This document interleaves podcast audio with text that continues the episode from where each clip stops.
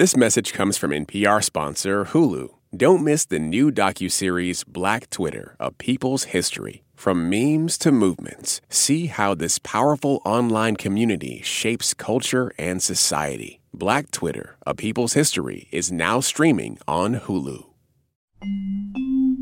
My name is John Bell. I'm a band director at Germantown High School in Germantown, Wisconsin.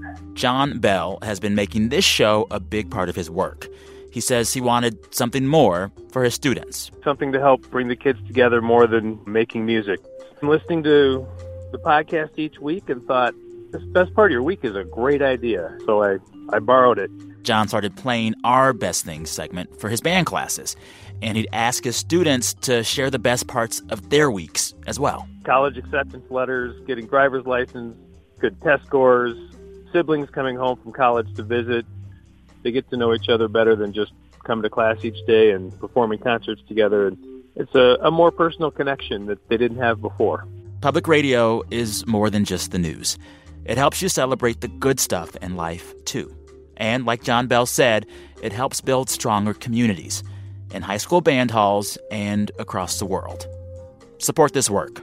To get started with your donation to an NPR member station, visit donate.npr.org slash Sam. This lifelong band nerd thanks you.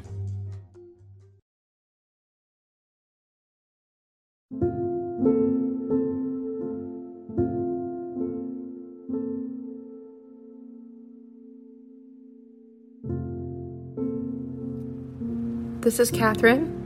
And Nate in Washington, D.C. And our baby son, Sam, who is 12 days old today.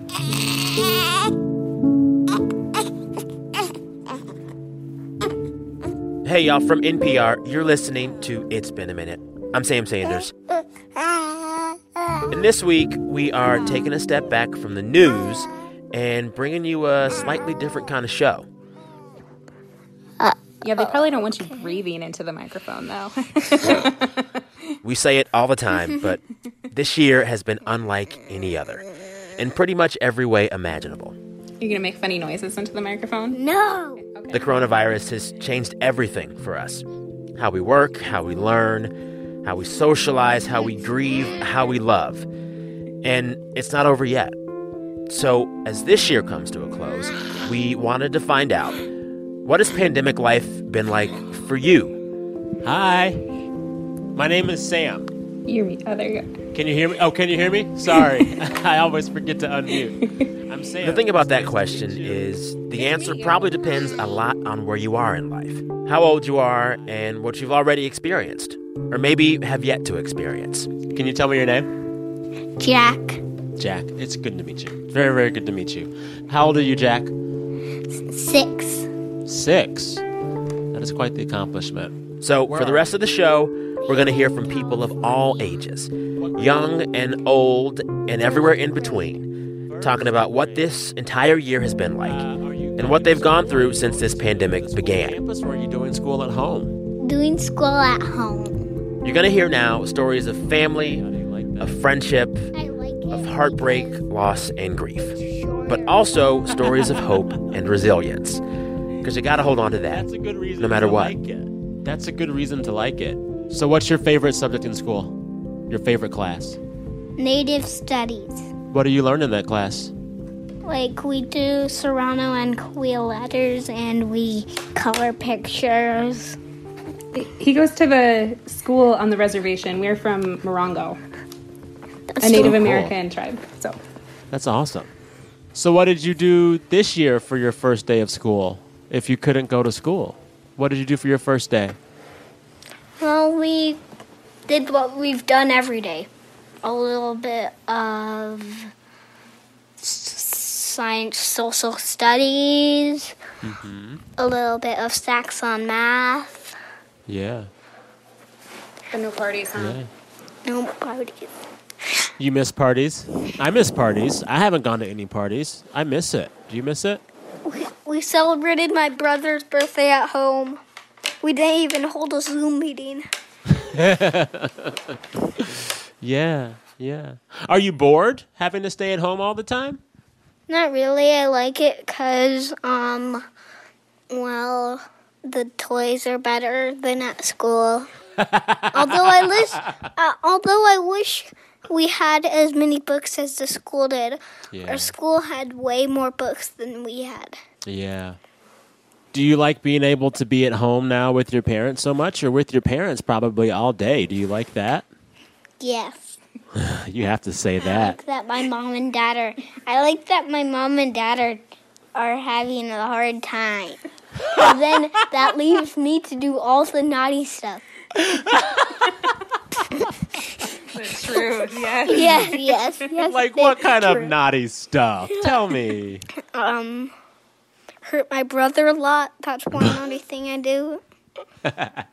So they let you do a lot of um, things when you're at home.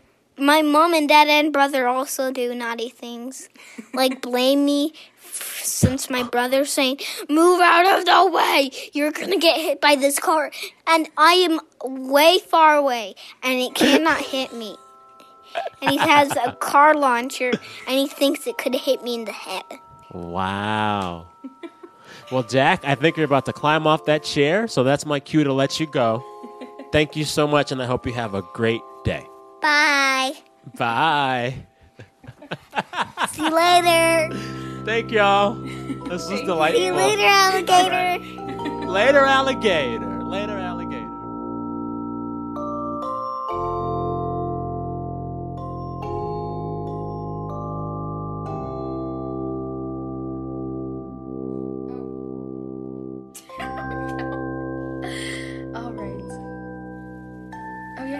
Hello.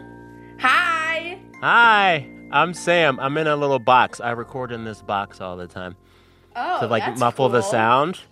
Uh, Oh, it's like I'm in prison. Yeah. so it, I know, right? So it's like it's like on a little podium, and, Yeah. then, and then I have my notes in here, and that's how it works. All right. Okay. I love the system. I love it. I was telling uh, Janae like. I haven't interviewed teenagers in a while, and I was like, "Well, what can I do to show them that I'm cool?" And I tried to learn a TikTok dance before this, but I was, it was very bad. so you're not gonna see it. Which one? Which one did you try to learn? I don't know. The renegade something. I don't know. Oh I'm my not god. showing you. I'm not showing you. You can't Mary see Catherine it. is very good at TikTok dances. I'm not that good. It's not my strong Wait, point. can you do one? Um, I can. Can you? Okay, ready? Yes. I'll show you the renegade because, like, Okay. wait, renegade. I like that part. I like the renegade. That one's that's fun. yeah, that's fun. Um, okay, so to get started, I guess my first question for y'all is uh, your full names and then whatever title you want to go by. okay. Um, I'm Mary Catherine Kane. Um, I go by Mary Catherine. Okay. I'm Julia Ashkettle, and I go by Julia. All right. How old are y'all? Um, I am 16. I'm 15. Okay. And where do y'all live? Ohio, Cleveland, Ohio. Yes, Cleveland. Cleveland, Ohio. Okay, okay. What is it? Uh, so y'all are in high school. What? Are, what are y'all? Sophomores, juniors? Sophomores, yeah. Yeah, sophomores. Oh man, that is an interesting time. I was, I hated my sophomore year of high school. I, I hated my nerd. freshman year, so I hope like sophomore year gets better. But like on the track it's currently going on, it's really not looking good. But It's really going downhill. yeah. Yeah, yeah. what do y'all like in this pandemic school year? Is there anything fun? Is there anything good about it? Um, I can watch feel TV like- during my lunch break. Yeah, yeah. It's. I feel like it's so much more relaxing. Like I feel like taking a test. I don't know how. Like honestly, Mary Catherine, I have no idea how we got through eight period days. Like now it's only four periods, But it's, it's- easy. We They're get to 90 minute periods, so it's Oh, really they're hard 90 for me to focus. Oh yeah, same.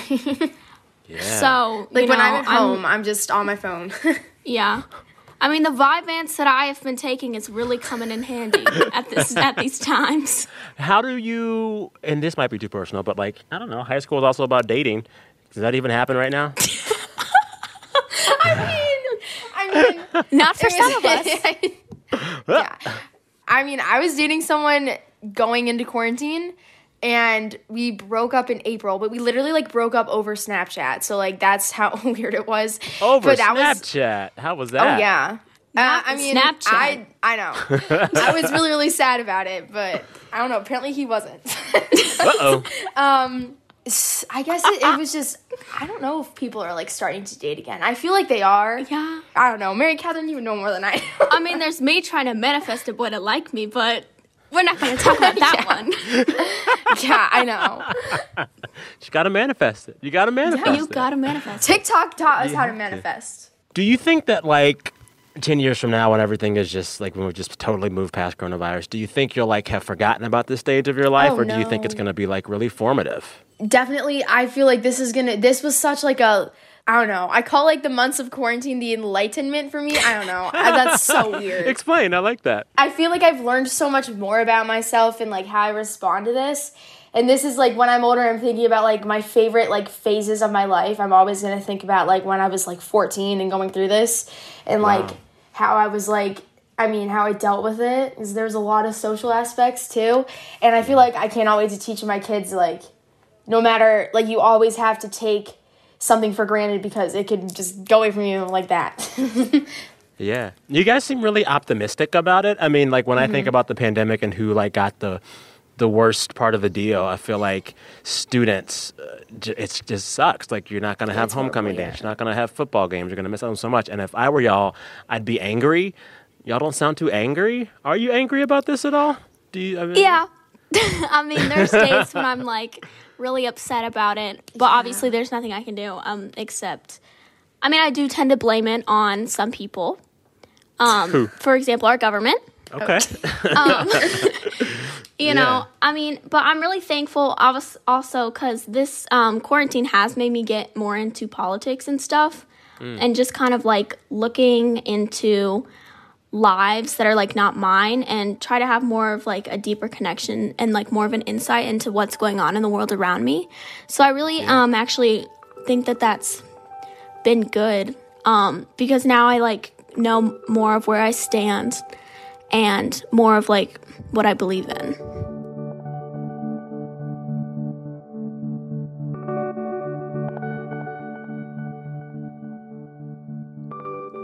Hi, this is Danny. I'm 28 years old and typically live in New York City, but currently live in Florida. Um, where to start with this pandemic? Um, I guess it starts in December for me.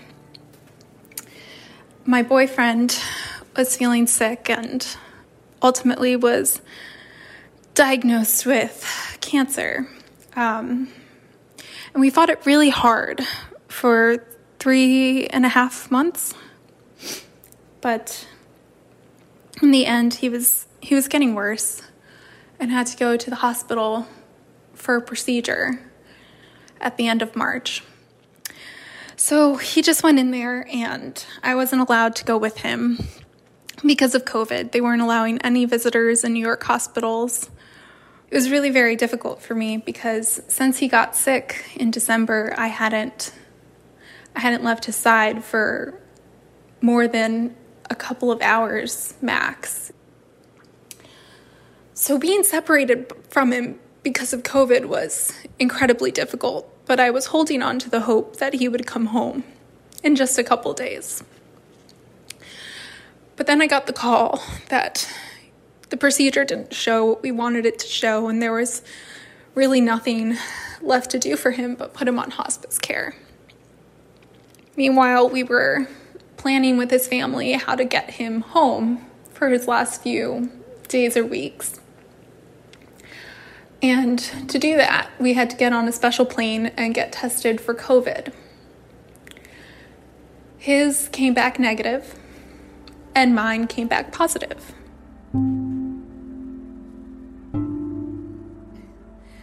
I remember the nurse came in and waved me out and told me the news. And I crumbled to the ground and just started hyperventilating and crying my eyes out. And she just kept trying to reassure me that I was young, I was healthy, I didn't really have any symptoms, that I was going to get through this fine. And I looked at her and I said, I don't care what this does to me. It's that I'll never be able to go back in that room and hold his hand or give him a, a hug or kiss, and I won't be able to be with him. I won't be able to be with him when it's time to say goodbye.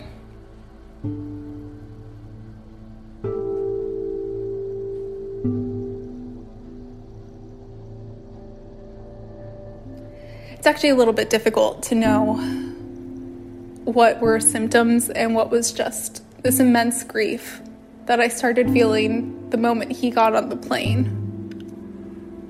Not the moment he passed, I, the moment he got on the plane, the moment we were separated. I just was overcome with grief.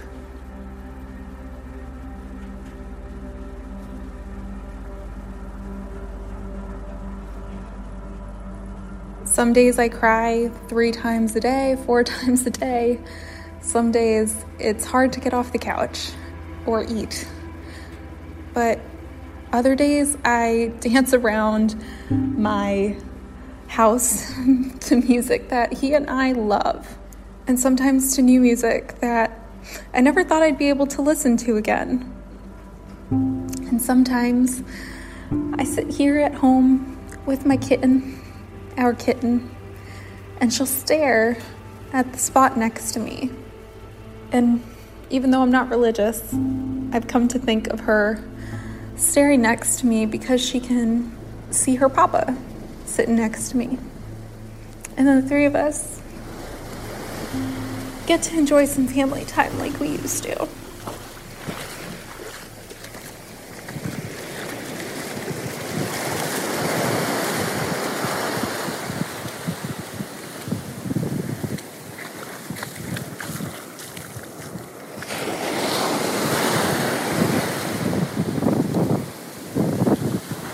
Hi, this is Danny. I'm at the beach today to visit with Jack. He always felt the most at peace when he was by the seaside or watching the water. We have a lot of really beautiful memories in those places. So now, whenever I want to spend some quality time together, I go to the beach because I can always sense him.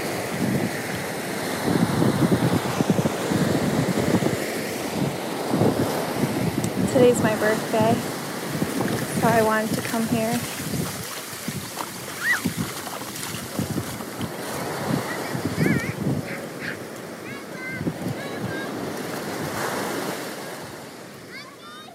Coming up, more stories of life in a pandemic, including a long distance call far from home.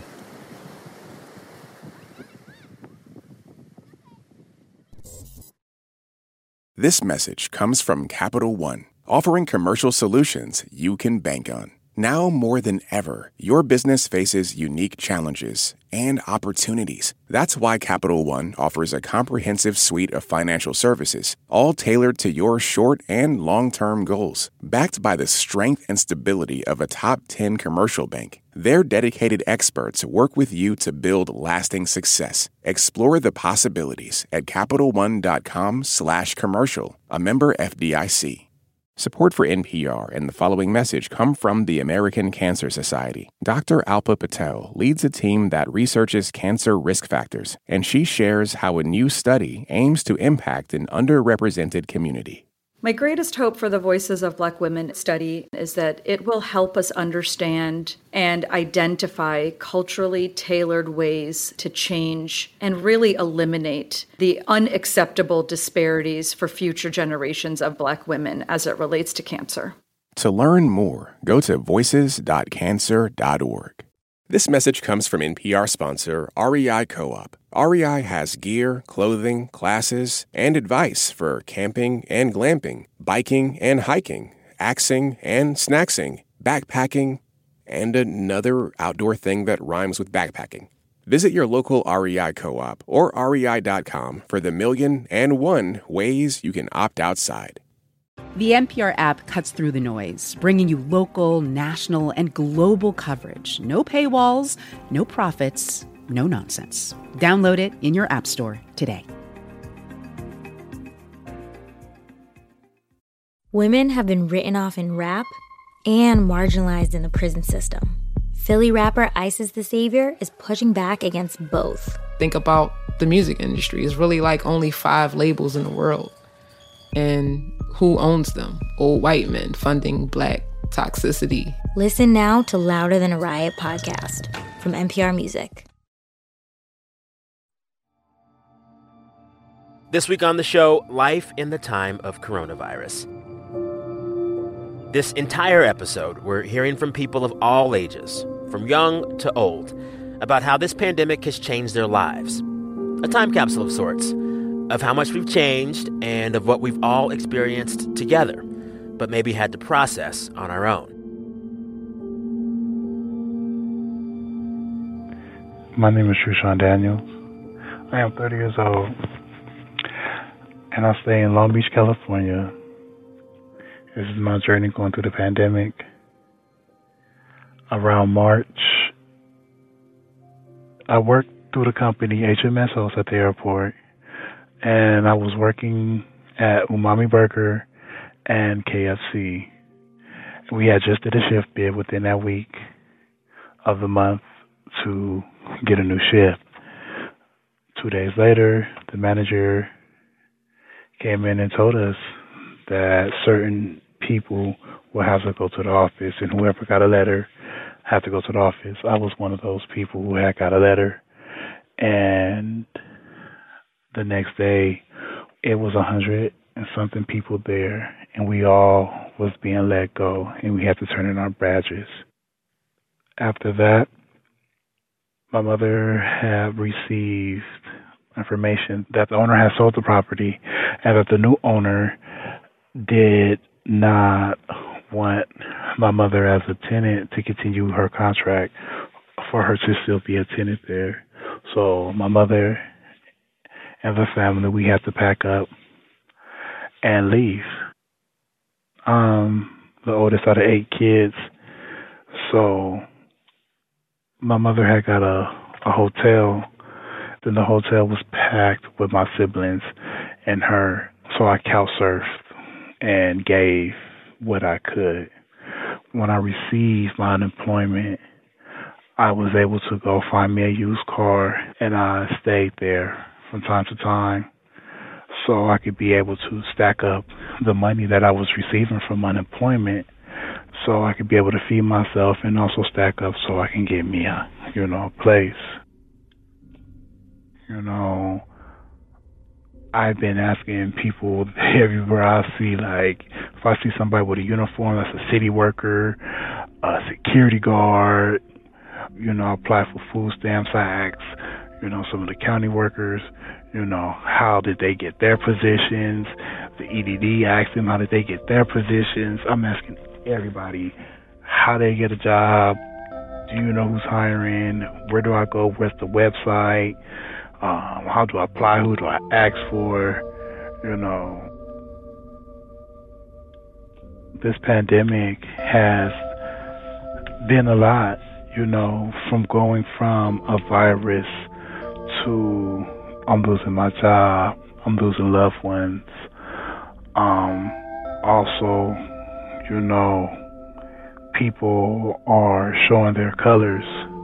You know, racism is stemming high, you know, things of that nature, and we're in a pandemic.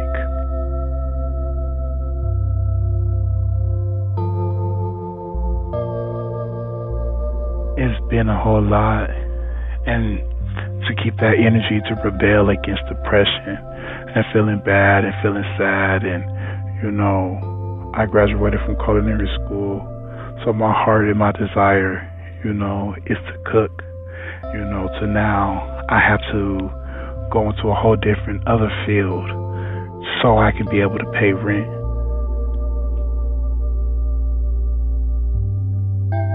It's been very difficult, but you know, the only thing I can think of is keeping a a glimpse of hope. But that has been my journey. You know, that has been my journey.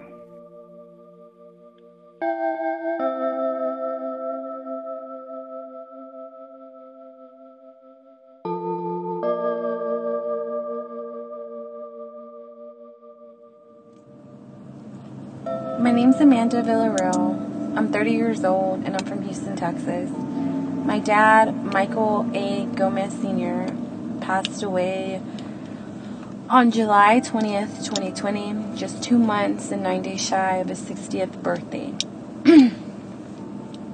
My dad died due to COVID 19. You know, there's people out here that say, oh, well, it's underlying uh, medical conditions or health issues. And yes, my dad did have those, but my dad was living a life with those conditions and he was doing okay.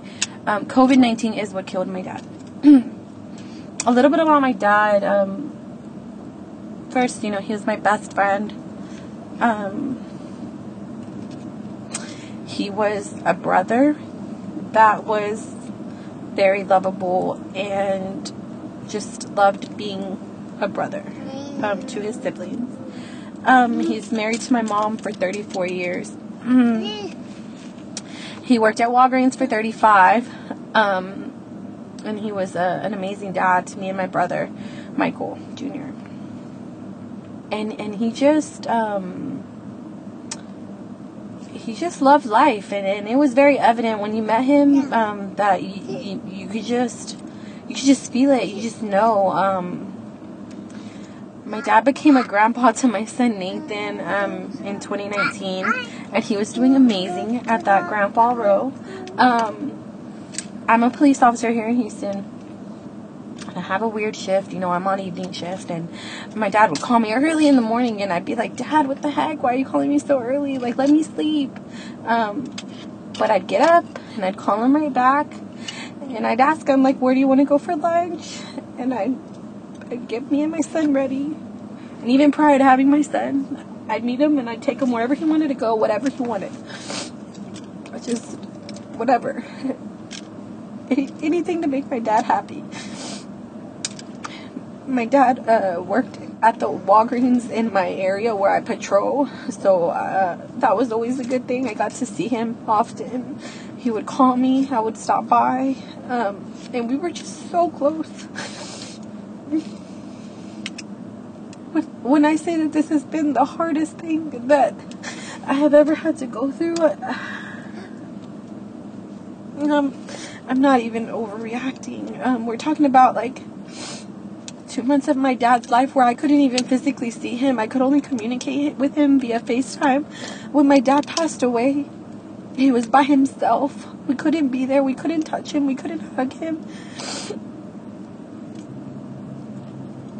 It's been it's been the worst. I mean, there's no other ways to put it. He was the rock. He was the glue. And he's gone I show my son pictures of him. He's only one and a half, but he knows who his abuelo is. And that's important. Mean, I could go on for hours talking about how amazing and awesome my dad was and hyping him up because I was his biggest hype man.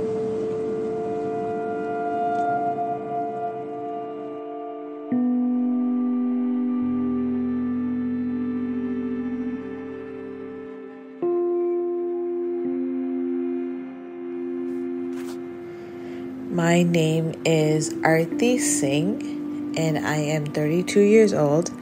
I live in New Delhi, India, and my parents live in Silver Spring, Maryland. I have not been able to see them because commercial flights have been canceled, and I have not been able to go back to Maryland or anywhere in America for that matter to see them.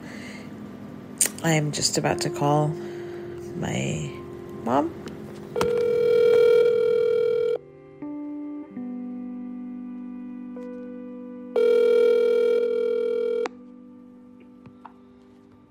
Hi.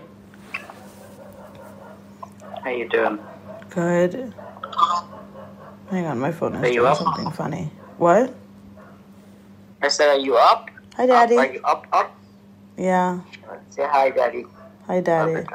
It's your it's your morning. You're you're up. Ma, I just take naps at this time. Oh, that's what I'm saying. Yeah. Um, Oh. Aunty Yes, Daddy. तबीयत तो ठीक सुन गए yeah. I was planning too late on the deafness. No, I got a little bit of a cold. Um, what? Daddy, it's just a little cold. It's nothing. Don't. I, I, Auntie, Auntie. Yes. I'm not sad. I'm just kind of sad that everybody's birthday and everything went by and nobody saw each other. No, don't be sad Then you weak. That means you no no no. हम तुमको नहीं I'm they not सकता हूँ क्या? पाँच kilo. Daddy, I'm No, not no, weak no. because I'm sad. Yeah, you feel you don't see. I mean, that means nothing. हाँ, पा रहे हो सब कुछ कोई बात नहीं ना है कोई दिक्कत उक्कत नहीं ना है No, only no. thing I wanted to say uh, only thing I want to check yourself thermometer है ना तुमको Yes, Daddy. I have uh. a, I have this genetic trait of yours of freaking out about my health, and I have checked my temperature four times since yesterday, and every I check time. one time Oh yeah, you check it ten times a day. how much you like click click it I don't have the clicker. I have a normal thermometer that everybody had in their no household. once you once you you should come you're gonna have ready one I give you. I you don't need a clicker. I'm not. I'm not a medical professional. Look, look, let me show her something. Auntie, look, look Look what's on the dining on the uh, living room table. I see table. a candle. And, it's, you it's an oximeter. He checks his oxygen all the time. I guess it's better than not checking it. hey, Which, cough, cough at. I know, Daddy. Do you want me to not cough with you on the call? You're like freaking out about nothing. Okay, take care. Go sleep, relax, take some. You, you know, Daddy, I'm fine okay I just need to rest up. I had a couple of really busy days, and I'm just tired. Are you taking your vitamin D and B12 and C and all that? Mm-hmm. Have lots of water and have like warm water. Don't have cold. Mm-hmm. Have warm things. Mm. Okay, I love you. I'll talk to you later. Okay, bye. Love you. Love you. All right. Bye. Bye. Bye. Bye.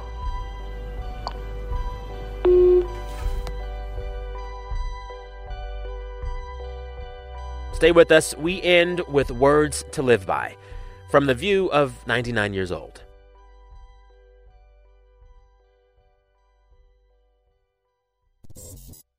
This message comes from NPR sponsor Progressive. What if comparing car insurance rates was as easy as putting on your favorite podcast? With Progressive, it is. Just visit their website to get a quote with all the coverages you want. You'll see Progressive's direct rate, and their tool will provide options from other companies so you can compare. Then just choose the rate and coverage you like. Quote today at progressive.com. Progressive Casualty Insurance Company and Affiliates. Comparison rates not available in all states or situations. Prices vary based on how you buy.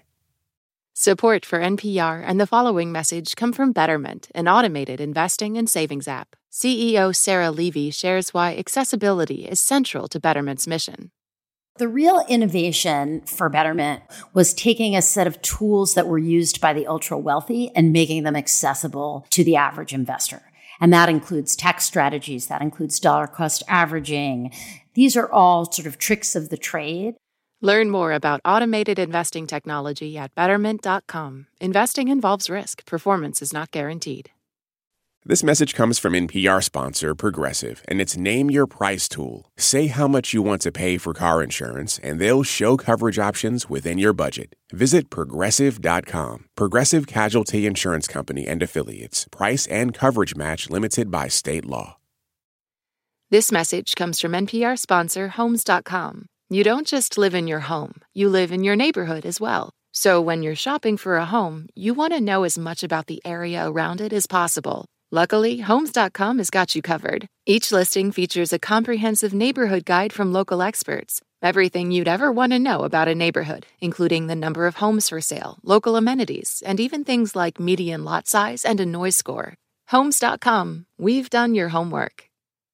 This message comes from NPR sponsor Bluehost. Try Bluehost Cloud, the hosting plan made for WordPress creators by WordPress experts. With 100% uptime, fast load times, and 24 7 support, your sites can handle high traffic spikes. Visit Bluehost.com. This message comes from NPR sponsor CarMax. CarMax is putting peace of mind back in car shopping by putting you in the driver's seat to find a ride that's right for you. Because CarMax believes you shouldn't just settle for a car, you should love your car. That's why every car they sell has CarMax certified quality, so you can be sure with upfront pricing that's the same for every customer. Don't settle, find love at first drive. Start shopping now at CarMax.com. CarMax, the way car buying should be. Hey, listeners, before we get back to the show, I want to remind you real quick if you love what you're hearing, if you love the journalism and interviews that you get from NPR, you can support public radio by giving to your local station. Just visit npr.org slash Sam. That is npr.org slash Sam. Give whatever you can. We appreciate you. Thanks. All right, back to the show. Um, first off, just tell me your name and how old you are. Michael Bell, and I am 50 years old. Okay. And where do you live? Los Angeles, California. So, um, tell our listeners what you do for a living. I am a healthcare chaplain. So I, I serve in a hospital setting as a chaplain. You know, there is a certain protocol, I think, that we all, you know, based on watching TV and movies, if not going through this ourselves, there's a certain protocol we expect that chaplains go through when you're in a hospital and someone in your family dies. Mm. How much has that protocol, just, you know, being there to talk with the family should they want it, how much of that has just been changed because of coronavirus and the way it has changed how you might have to move through a hospital?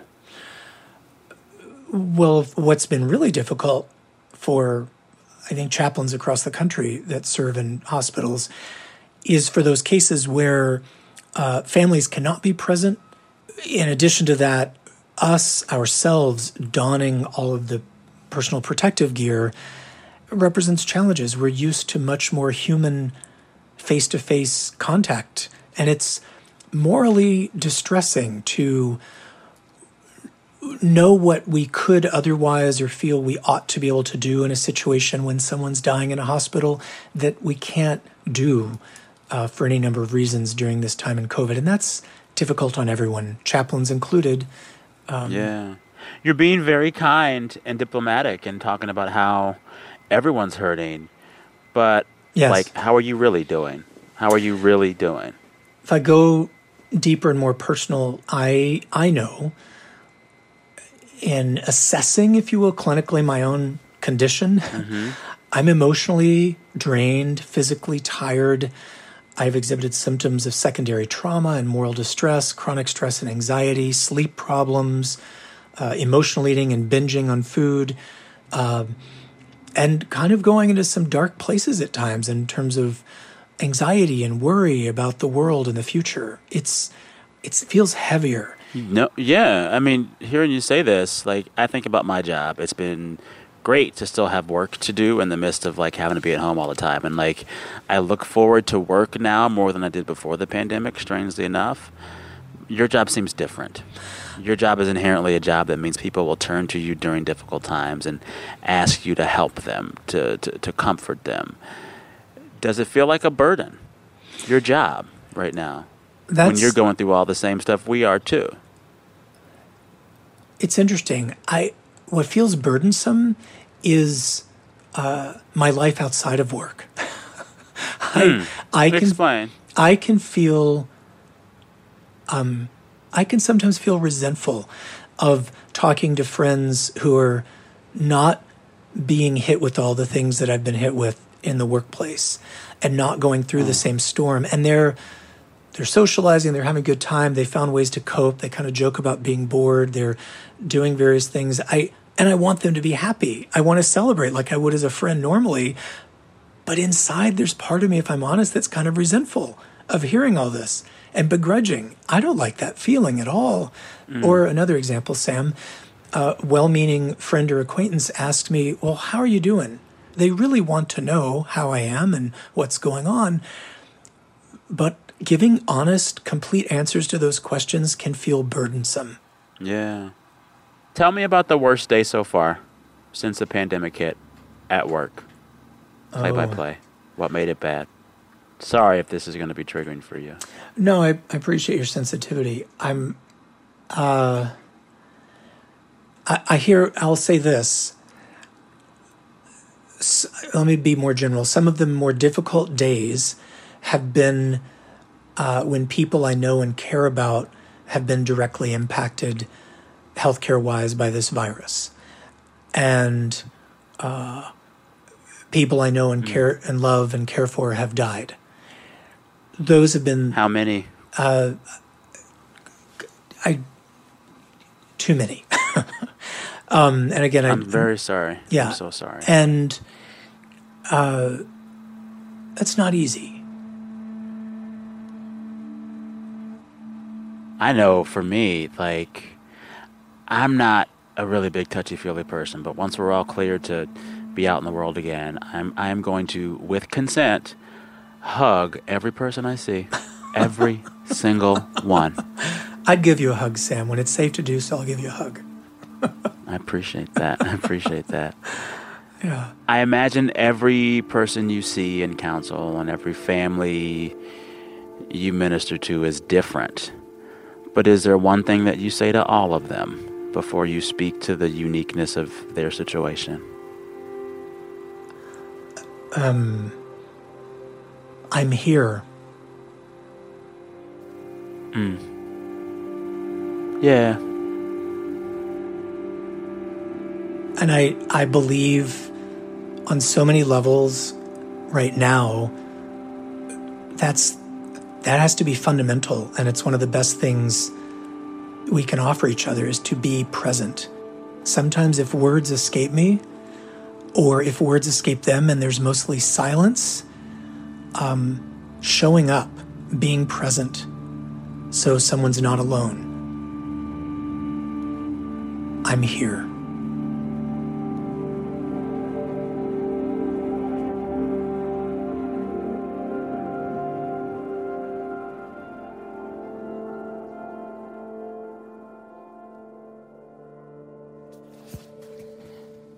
This is Lou, age 72, and Hannah. 61. Okay, we'll go with that. and we're from Dallas, Texas. And we met at a Texas chili cook off for singles. And even though neither one of us had an entry in the competition, I always felt that I had won first prize because I wound up with Hannah. Um, we wanted to have a small, intimate wedding. Uh, so we planned to go to Italy and Greece and get married in Santorini in Greece in June. But we had to postpone due to COVID 19. However, we managed to get married via Zoom in April. It was something. You know, the, fu- the fun part of the whole thing was between Facebook and YouTube, several hundred people have now seen us take our wedding vows. And I always say to Hannah, I didn't have to buy one of them dinner. as you make this promise to her. I take you to I- be my wife, I take you to be my wife, to have and to hold, to have and to hold, in sickness or in health, in sickness or in health, for richer or poorer, for richer or poorer. from this day forward From this day forward until death do us part. until death do us part. Good job. Your turn, dear. Put the ring on his left ring.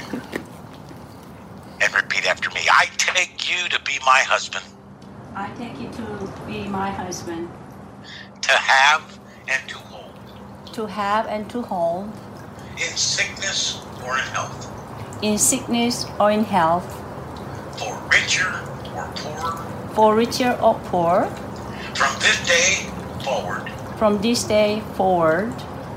Until death do us part. until death do us part. Now you had? We didn't Listen. Inasmuch as the both of you have agreed to live together in holy matrimony, and you've witnessed the same before God, and you pledged your faith in one another by declaring and repeating those vows, the joining of hands and exchanging of those beautiful rings, that by the authority granted me in the great state of Texas, it is my honor to pronounce that you are officially husband and wife. Wow. You're gonna kiss. You guys did it. You're officially married. I'm going to break the glass that's on the ground. Oh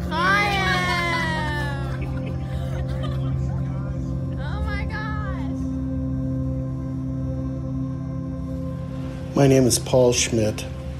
I am 71 years old and I live with my wife in downtown Chicago, Illinois.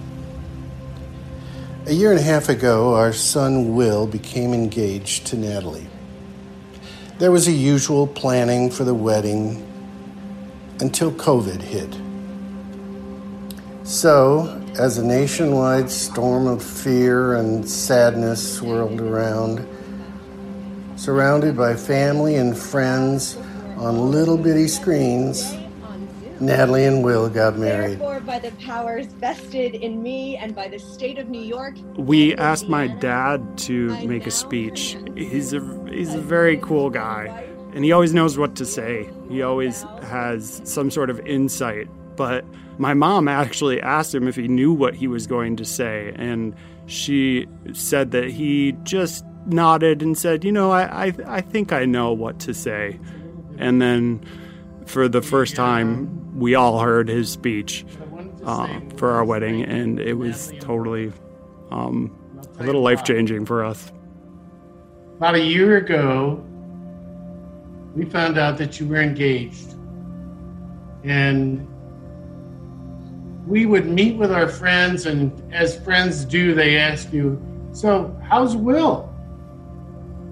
We would always say, Natalie and Will want to get married. I couldn't say it enough. Natalie and Will want to get married. And so that saying just went to my heart and it made me happy every time I said it. Couldn't I couldn't have said it enough. And then all of a sudden I realized it's more than just making me happy. Because it was occurring in the middle of a pandemic when the newspapers are full of grim statistics of illness and death and awfulness. And Natalie and Will want to get married. And that economy is crashing and millions of people are losing their jobs not having a paycheck. And Natalie and Will want to get married. And in a time of our country when there is so much division by color, by religion, by sexual preference, when borders become walls, Natalie and Will want to get married. And now today, here we are. And guess what? Lily and Will got married. and if that doesn't give us hope in this crazy world, nothing does.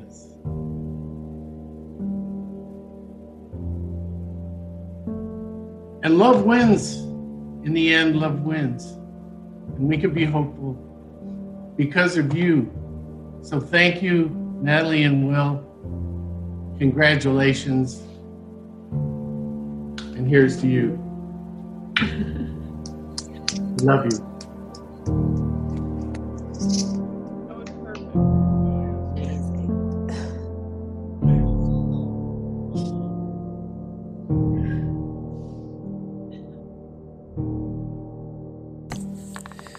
Okay. Okay. So, Mom, uh, say some words. Right now, we're recording. Okay, I'm uh, very glad that uh, we're doing this. And um, Hello, Anne. hello, Sam. Hi, Anne. I, I think I just heard you. How are you?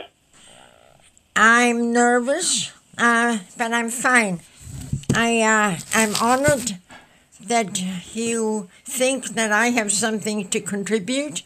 Oh, you have a lot to contribute. Okay. And Sam and Janae, uh, I'm back. Mom has her water. So. okay. And before we start, do you have any questions for me? I want to make sure you know everything's clear. Do you have any questions? Oh uh, no, uh, uh, no I, I think I I can hear you, and if you don't uh, speak any faster than that, then uh, I can follow you. Yes, ma'am. Yes, ma'am. I will try to keep it slow. Okay. All right. How, how Wh- many wh- 99 year olds have you interviewed in the last year? I've never interviewed a 99 year old. You know, my father, he was blessed to live till 88. And I thought he had really accomplished something, but I'm not sure I've ever interviewed a 99 year old. I'm honored. Okay, so okay, so that's a first. All right. Yes, ma'am. I won the race. Okay. You did. You really did. Um, tell us your full name. My full name is Anne Dorzback. And you are 99. Tell me, where are you living right now? I'm living in Louisville, Kentucky, in a very nice uh, uh, house. Uh, here for more than 50 years. And uh, thank God my son Bob lives two doors up, up the street. What is your daily life like right now in the midst of coronavirus? What do you do every day? I get up before seven. I put on the news. I eat liverwurst for breakfast. Wow. and uh, yeah, I don't think I've ever had that. and and, uh, um, and uh, the, the, the, what is that green stuff? the, re- relish. the on- relish, on- the relish on top. on toast. And uh, For breakfast? and I do uh, a witch's brew, uh, green tea, regular tea, and coffee, honey, and vanilla creamer, and that's my witch's brew. And I have two two cups of that, and uh, that Uh, gets me yeah. going. I'm sure it does. Also, you need to uh, talk to Food Network so they can give you a show because I want to see how that comes together every day. You should have a cooking show. There's a a, a channel on cable called the Food Network. So and he the said food you, that yeah, because I I need the liver, uh, you know, and, uh, and the honey is um, is good for the blood. Yeah. Now, you live in Kentucky now, Yes. but you weren't always there. My colleague told me that you were born in Germany and actually fled Germany as a kid. and uh, almost a kid. Well, I lived in Germany, um, of course, since I was born, 21. And in uh, 1933, um, Hitler came to power. And in 1936, I had to leave public school. And then I was uh, lucky that I had an apprenticeship. Uh, my father had a factory, a clothing factory, and there I had an apprenticeship. And then uh, we, uh, then there was Kristallnacht. Uh, you probably know what that is. Yes, ma'am. And we uh, had to leave. And we came to New York, and I had to start uh, making a living. And after we did not um, find any jobs, my sister and I uh, went into business for ourselves. Uh, so God bless America that uh, two young kids, 18 and 20, could go into business. You said just now that when you and your sister began your business, you said, God bless America. And I'm guessing you feel very positively about a country that allowed you to start your own business and start a life. Do you still feel positively about America as we're dealing with this year and the pandemic and everything else? Uh, uh, yes, and uh, you know, uh, we always said compared to what we had no furniture, we had no linens, we had no towels, um, we had no dishes. Uh, but compared to what? We were not in a concentration camp. And um, so it was always uh, uh, compared to what? I understand that you were also in New York City on 9/11. And you weren't just there, you you helped some college students get through that? Tell me that story. Uh, I just happened to be in New York City because my daughter works at NYU and we were caught by surprise, of course, like everybody else. Everybody's uh, in the street crying, and uh, all the students are there, and um, and we could smell the dust. And I was able to talk to the students and uh, console them and tell them that you just have to pick up the pieces of where you are so you can go on.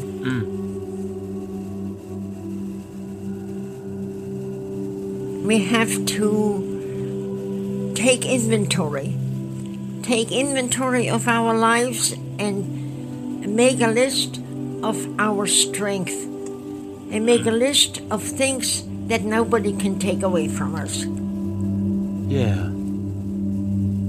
I uh, I made a story that everybody has a toolbox and make a list of what's in your toolbox. And you'll find when you do that that you have a lot of tools. You can read, you can write, you can talk, you can walk, you can breathe, you can make a difference, you can forgive, uh, you can love.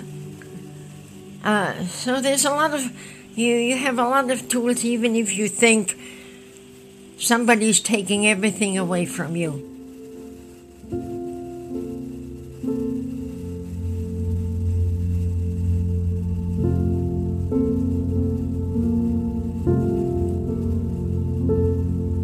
You know, this year has been so hard and so painful for a lot of people for so many reasons.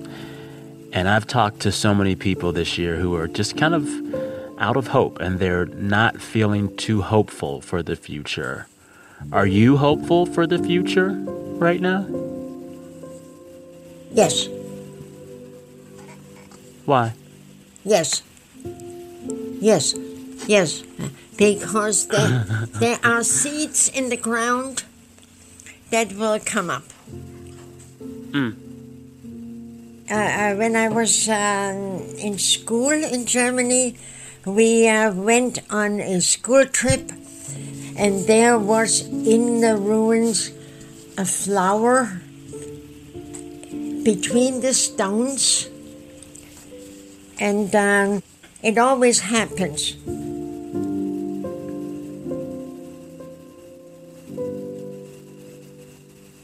There is a song in German. Uh, it says, "Ein neues Leben blüht aus den Ruinen." A new life will blossom out of the ruins.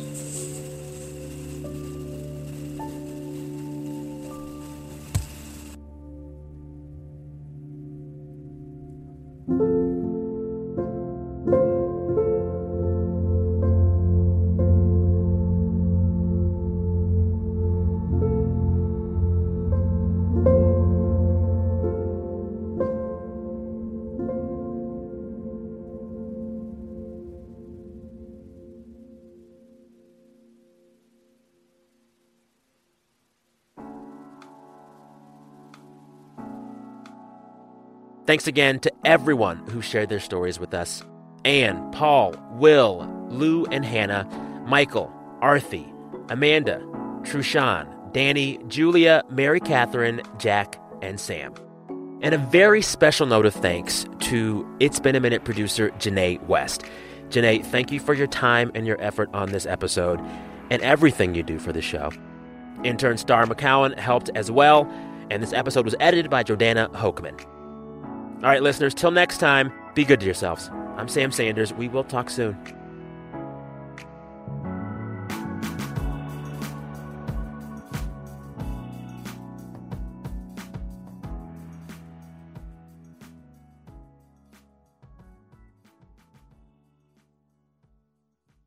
Support for NPR and the following message come from Bombas. Bombas makes absurdly soft socks, underwear, and t-shirts. And for every item you purchase, Bombas donates another to someone facing homelessness. Get 20% off your first purchase at bombas.com slash NPR and use code NPR. This message comes from NPR sponsor Oracle Cloud Infrastructure. OCI is the platform for database, application development, and AI needs. Do more and spend less like Uber, 8x8, and Databricks Mosaic. Take a free test drive at oracle.com slash NPR. All that sitting and swiping, your body is adapting to your technology. Learn how and what you can do about it. I really felt like the cloud in my brain kind of dissipated. Once I started realizing what a difference these little breaks were making, there's no turning back for me. Take NPR's Body Electric Challenge. Listen to the series wherever you get your podcasts.